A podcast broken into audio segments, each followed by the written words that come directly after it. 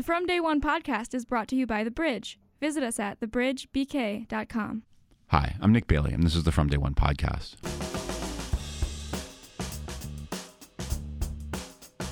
Today's guests are Jack and Scott Tatelman, founders of State Bags. State is a mission based company that sells well made, cool, classic bags while using the power of their business to give back and shift social justice narratives.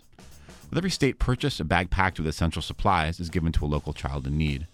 Before founding State, Jack and Scott founded the Country Roads Foundation, a nonprofit organization that sends underprivileged kids from New York City to a week long summer camp in the Poconos. Jack and Scott had noted that campers were arriving with their belongings in plastic bags, and that's where the idea of State was born. Since its founding in 2013, State has partnered with people ranging from The Honest Company to Beyonce. Yes, that Beyonce.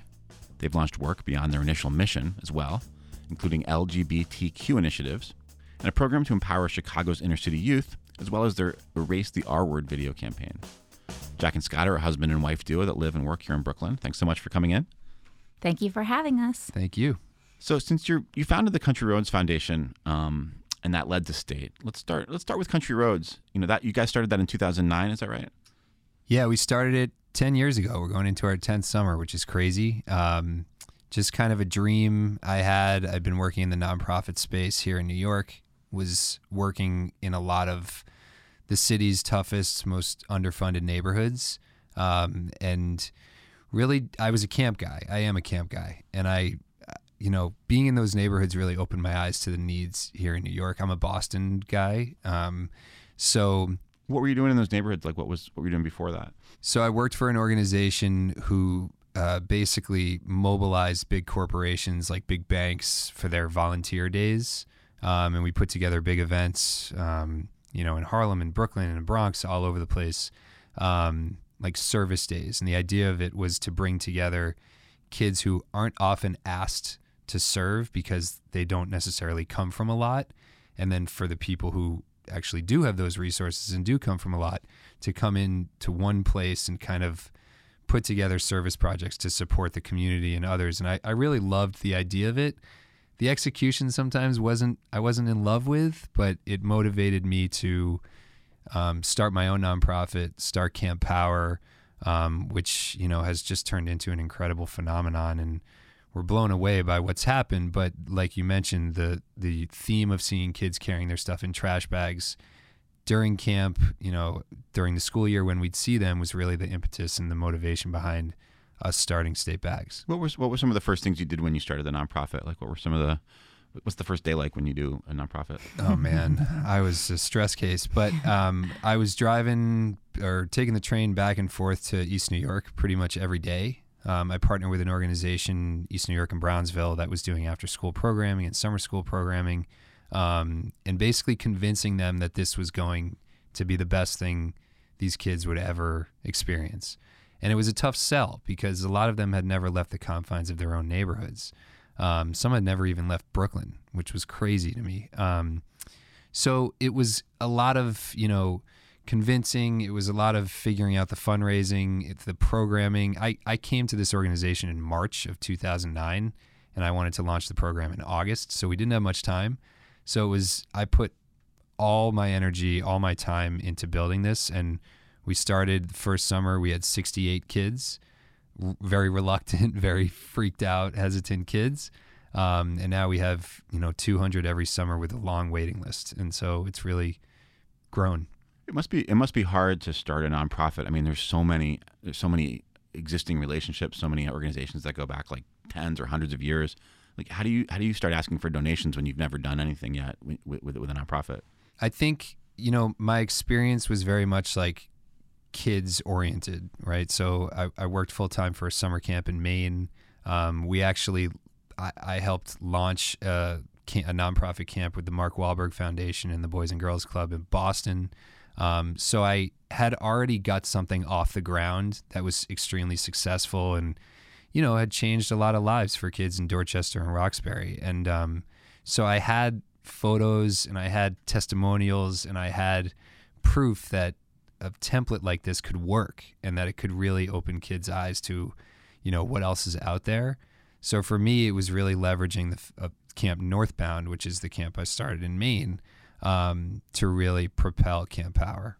Gotcha. And so, at at what point in the in the evolution of Camp Power did you guys start to think about the things that the, the ideas that became state? Yeah, I mean, talk about the the uh, sitting on the porch that night. Oh, yeah. So, um, one of the things that we do at Camp Power is we have a scholarship program. So, 10 campers who really exemplify the meaning behind Camp Power, you know, really take the week to, um, you know, change and really like feel the whole magic that is Camp Power and really want to propel themselves forward throughout the school year and have a great attitude and are happy. They, um, the staff votes on those 10 deserving kids. And so we do a scholarship trip every year with those 10 campers. And after one of the scholarship trips, where Scott and I were living in Boston, so the trip was there, and we were racing to the train station to get the kids back on the train. And one of the girls was running to the train and she had a Duane Reade bag with holes in it. And all of her stuff was falling out of her Duane Reade bag, like her deodorant and her toothbrush. And I was newly pregnant at the time and I was like running after her and I'm like your stuff your stuff. And so I ran to the back of our car and just grabbed a backpack and handed it to her. And then later that night Scott and I were sitting on the porch of our home and I was like Scott like we have to do more. Like we have to you know do something that's going to not only give these kids something that they would want to take their possessions that they're carrying for a weekend away from home or a week away from home. Those are their most prized things. The th- their blankets, their their lockets, whatever it might be that are special to them. They're putting it in these plastic bags and we need to give them something to put their things in that's going to make them feel like it's theirs and and you know it's like a safety net for them we have to do something more um, and so we really thought about it and we were like, let's start this business. That's, you know, not only giving them a material thing because we know that it means it means something to them to get this this product, this, you know, tangible thing for them to carry their belongings in. But there's so much more to what state does when we actually give them the bags, um, you know, which comes with a lot of powerful messaging and role models and, you know, a dance party and, you know, just the ability to take one hour out of their lives and be kids, which also very much resembles what Camp Power is. Um, so it was you know the idea that we could you know sell a product and give a product but also a lot of the, what that conversation was on the porch was about how do we do it different um, and how do we serve these local kids You had you had um you had some background in fashion at that point already, right? oh yeah So tell us a little bit about that. I always say that I was born in a rack of clothing. My mother had a clothing store in the basement of my house when I was a kid, um, and so and my father had a bunch of leather stores around the city. Um, so I really grew up in that lifestyle. Which of, city, Boston or New York? Um, in New York. In New I'm York. a New Yorker. He's the Boston guy, but I'm a Bo- I'm a Boston sports fan before I met him. So. Don't hate us because you ain't us. um, so um, yeah, I um, I grew up in that lifestyle of just you know loving fashion, loving clothing, and creating. So I worked for a bunch of different retail stores. I was um, at Bendel's where I started doing product development for the hair accessories, and that's kind of where I got like a taste of product development and creating something really fun that then would be seen on different celebrities and all that stuff. And I got really excited about that idea. Um, and then I worked at Saks where I did product development for the you know bridge floor and doing all the proprietary bland, brands and the knitwear collection, coming up with the color palettes, different bodies, and all that stuff. And I like really fell in love with creating. But I wasn't initially going to do state with Scott. It was going to be his thing. But I sort of walked She into this to the meeting, and they were like, "You have to do it with him." And I Yeah. was like, "Okay." So when you when you start, you know, when you're a couple and you start a, a project like that, um, you know, there's a division of labor that's got to happen. Like, how do you how do you how do you jump headfirst into something, but make sure that everybody knows what they're doing, and you know that must be challenging, right? We well, we didn't at first. We were all over the place. I mean, we we're very open about the fact that we had no idea what we were doing. We just were really passionate about taking the one for one model and adapting it to kids here in the U.S. Um, Jacqueline, like she said, had an extensive fashion background. She's so incredibly talented in that world, and you know, mine in the nonprofit. So we had we had this like kind of perfect yin yang for this particular business, but honestly n- had never started anything other than a nonprofit before. So um, we were overlapping a lot in the beginning, and for our business and for our marriage and for our kids, everything. not a great fit um, or, or not a great dynamic. So we really worked to set up those parameters and to set up the divisions of labor and to to tap into our strengths. So now my role is strictly, you know, figuring out how to evolve our our mission and our giving initiatives and our you know charitable endeavors and all that stuff and um, helping a little bit with marketing here and there. And Jacqueline is she's our creative director. She's product. She's anything that touches creative is her. So like we definitely like are in a couple meetings together and we share you know we share a big office obviously with our team but it's become a big priority of ours to make sure that like at the end of the day we could be like so what happened today and like for it to be a genuine question and not like Right. sarcastic Yeah. um, which it was in the beginning it was like we were on top of each other Yeah, it was like you again. yeah mean, and so we needed to figure that out so it's a good question though So when you started the company, how what was you know how did the beginning of it uh, differ from what you'd expected? Like what were some of the initial uh, what was the initial trajectory for you guys? Oh my God. It's such a loaded question. The business looks totally different than it did when we first launched. When we first launched, we were like, the mission is going to sell these bags. You know, we came out with three styles of cotton canvas bags, felt like there was a void in the marketplace for something super simple and easy. Um, so we went after that, thinking that the mission would really, you know, um, would sell the bags. And we quickly learned not only did, were we plagued with production issues, but we also learned very quickly that for people to take out their hard earned money and spend on a product, it has to be great.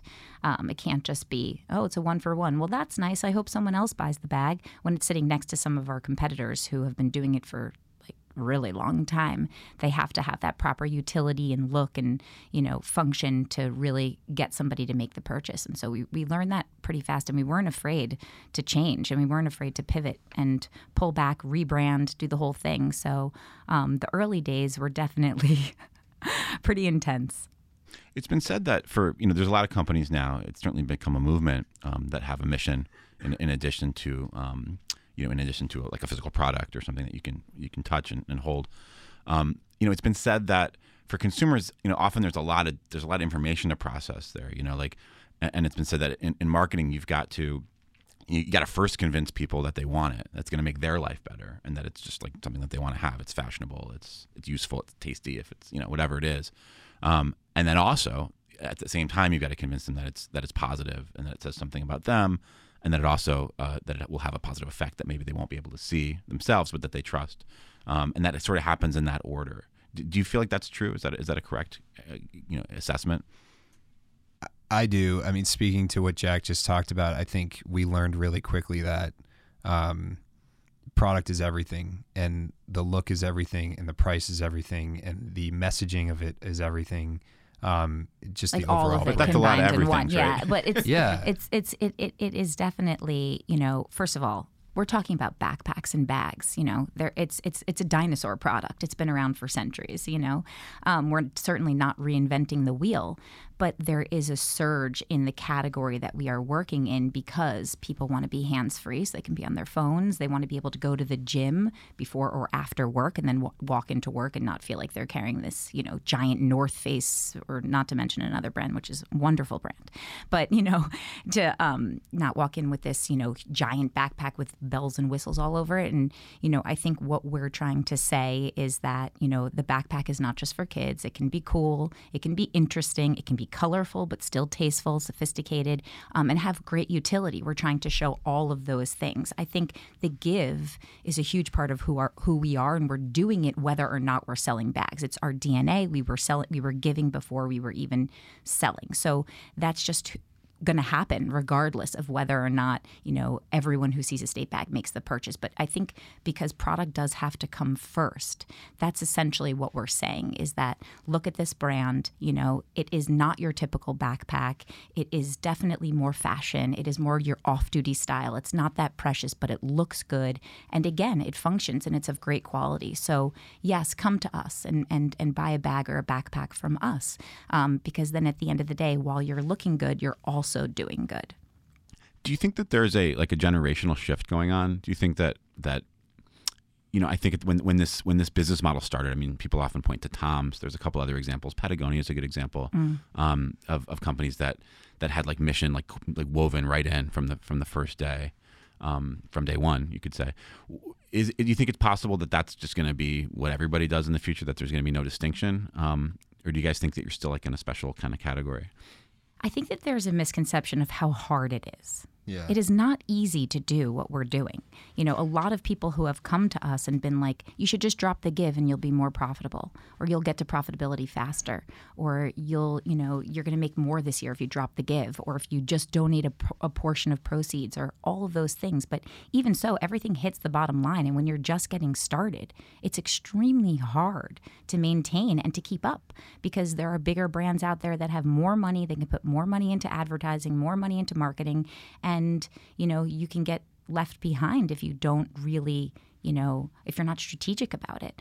Um, so i think that we hope that more people do this because it's important for society it's important for consumers to, to think about their purchases and not just buy anything but to really buy things that make a difference. But i think the misconception is that it's easy to do and it is really hard.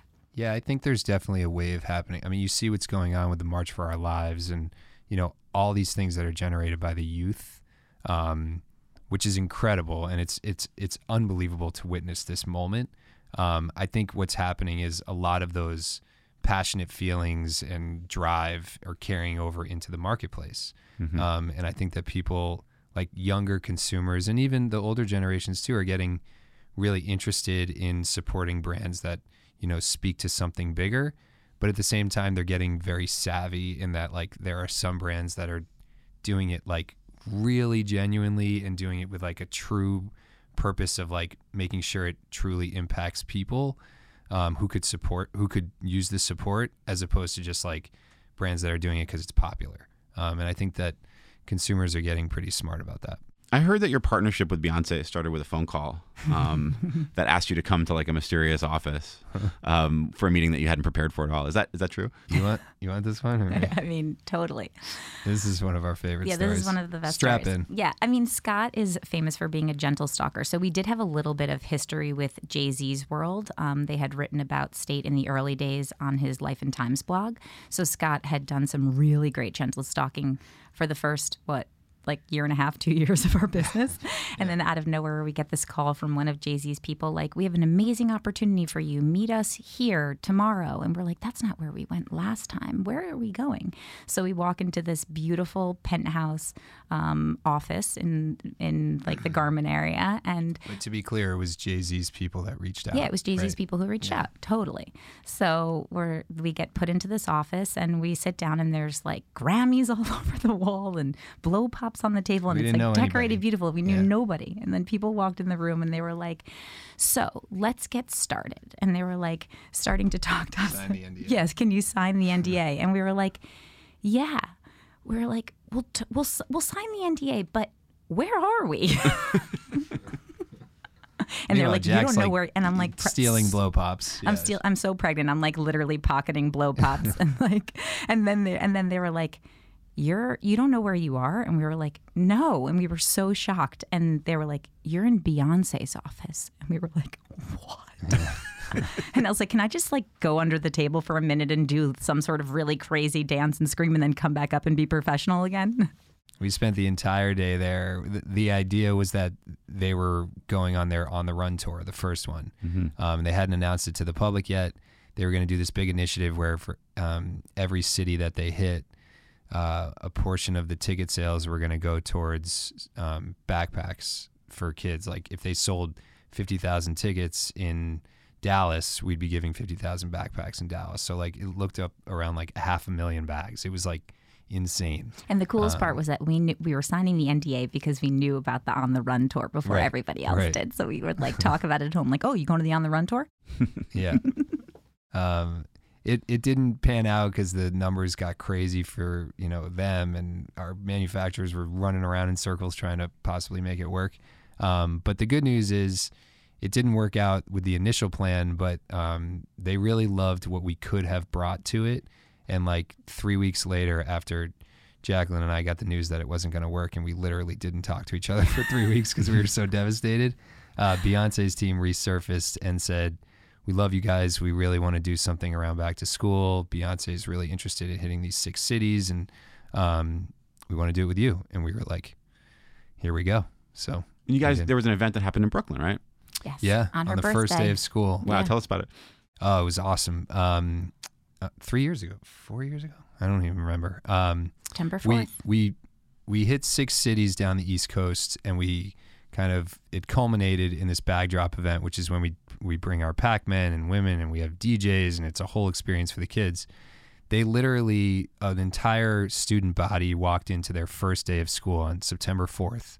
Um, and they went directly into the auditorium for like a surprise event. There was police presence there. Everybody thought she was coming. Everybody thought the mayor was coming. It was like a circus. Um, and we did what we do, which is like just blow these kids' minds and get them laughing, get them dancing, get them thinking and inspired for, to like on such a great day to like begin this new journey of their you know first day of school with a new backpack. Um, and a bunch of her team was there, and it was just like what we started this business for. You know, it was like day one of school and just prepping these kids and getting them so inspired and excited. And it just, um, it felt great. It, it really did. We did it on her birthday in hopes that she might come. And then we found out that she was in Paris with Jay Z. but, you know, it shows you how She has an active life, right? Yeah, Yeah. yeah, yeah. Um, but it was definitely one of the more memorable days at state for sure. It was beautiful. But that that experience that you've had, you know, that where you present um, the bags to kids, is that something that you do all the time? That's not something that just happens with her, right? Tell us about. Is that the normal way that a, a, a student gets the bag from you guys? Yeah, I mean, from day one, we always said we weren't just going to show up and hand out backpacks. You know, like we we work with these kids. We're in these communities. We know that just like giving stuff away is not going to change a life. Um, so it's about coming with an experience and role models. And so we do these bag drop. We call them bag drop rallies. Um, we've done them across the country, literally um, all the way to the West Coast, and um, with a bunch of different partners. And what we do is it's like a 60 minute educational workshop mixed with a dance party, mixed with a motivational rally. Um, and our pack men and women are child development specialists that have grown up in very similar situations as the kids we serve. So, growing up in Brownsville and East New York, and they speak to their experiences of successfully rising from these communities.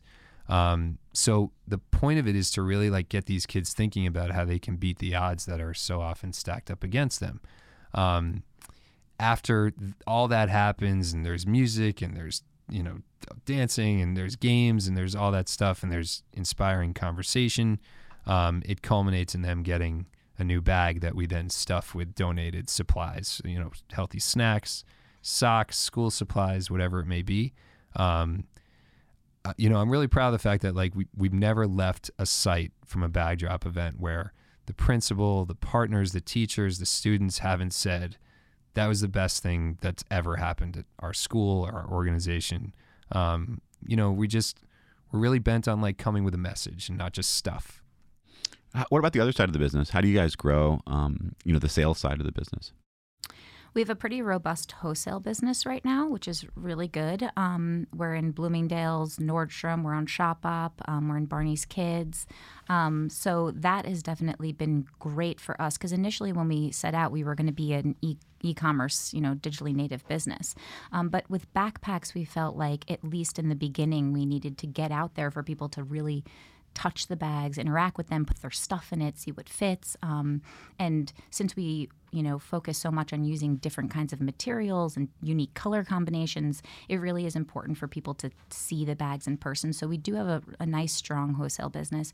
And then we're also, you know, heavily investing in our digital side um, and doing a lot of digital marketing and, you know, investing in Facebook and Instagram and, you know, all the others, all the other influencer stuff that everyone else is doing. But I think that, you know, what happens with our bags is more that they catch people's eyes, you know, just like by seeing them. People are always asking me, "Oh, what's that backpack you're wearing? I really like it." And I'm like, "Oh, it's State."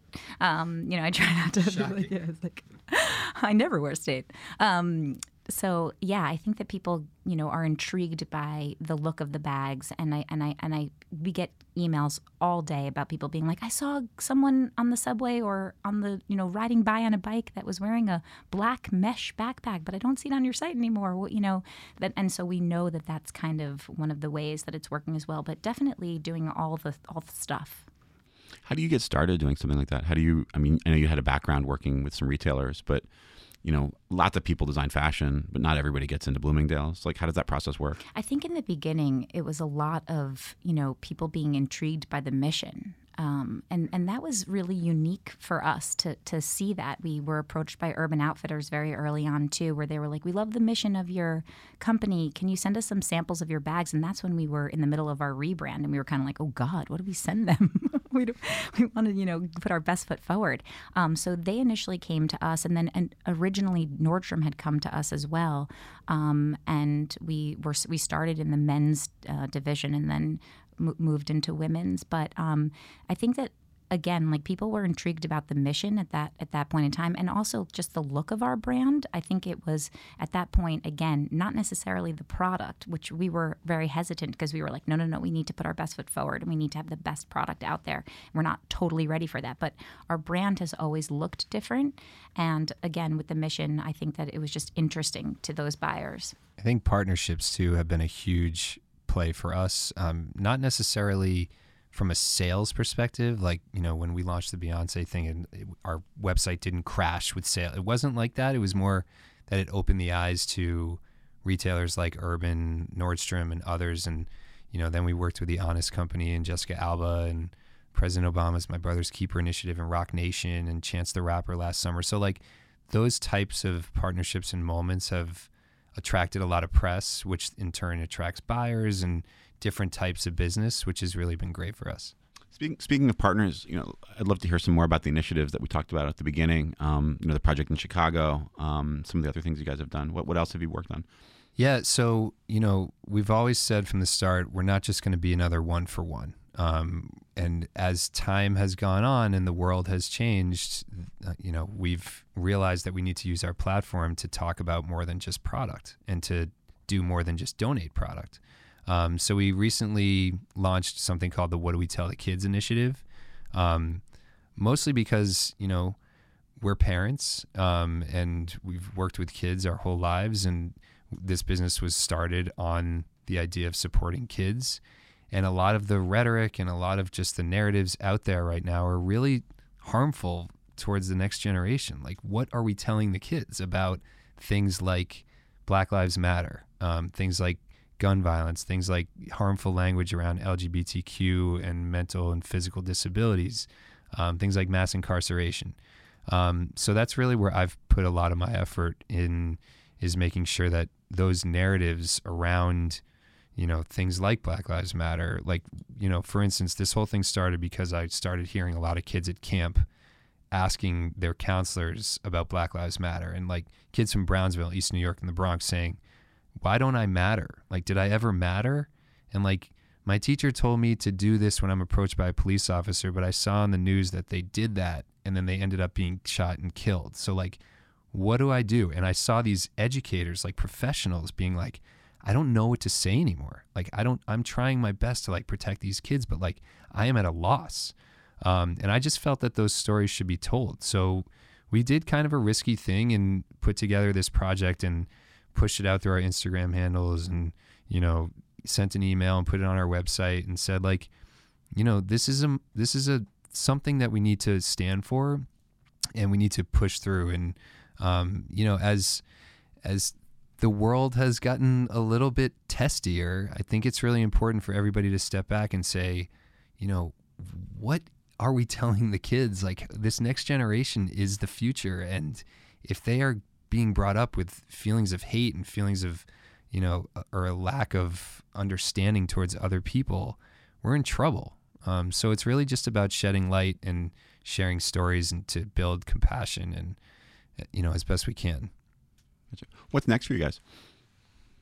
Well, I'm excited. Just you know, tying off that, I'm excited about um, our next "What Do We Tell the Kids" program, which is about mass incarceration and its impact on kids and families and communities.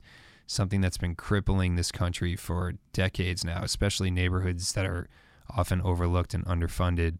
So we're putting together a project with an organization called Echoes of Incarceration, where all their members have incarcerated family members, and they basically just dedicate their whole platform and efforts towards shedding light on how this issue is really, you know, hurting a lot of kids. So we're going to push that out in a beautiful way and tell their stories. And then we, in turn, we're going to donate thousands of bags to organizations that support kids affected by mass incarceration. So it's kind of a multi-layered approach. That's that's from a mission perspective, and we have a lot more down the road as well.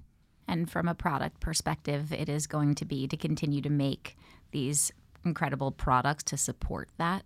Um, you know, we're not just backpacks. We are we have a range of different kinds of bags. We believe that we make the best tote, the best messenger bag, and also, of course, the best fanny pack because you can't leave home without your fanny pack these days.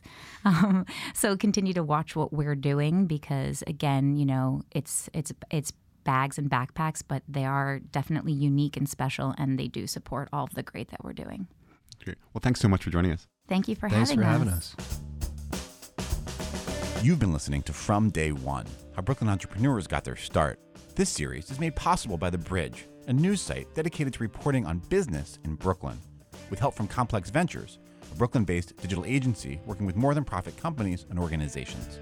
For more from The Bridge, to learn more about today's guest, or to listen to more episodes of From Day One, visit us at thebridgebk.com. That's T H E B R I D G E B K.com. From Day One is produced by Cora Feeder, Steve Kep, and myself, Nick Bailey. Audio editing and post production by Steph Derwin. Our theme music was performed by Jody Rockwell and the Ambulamps, and our founding sponsor was the Made in New York Media Center. Thanks for listening.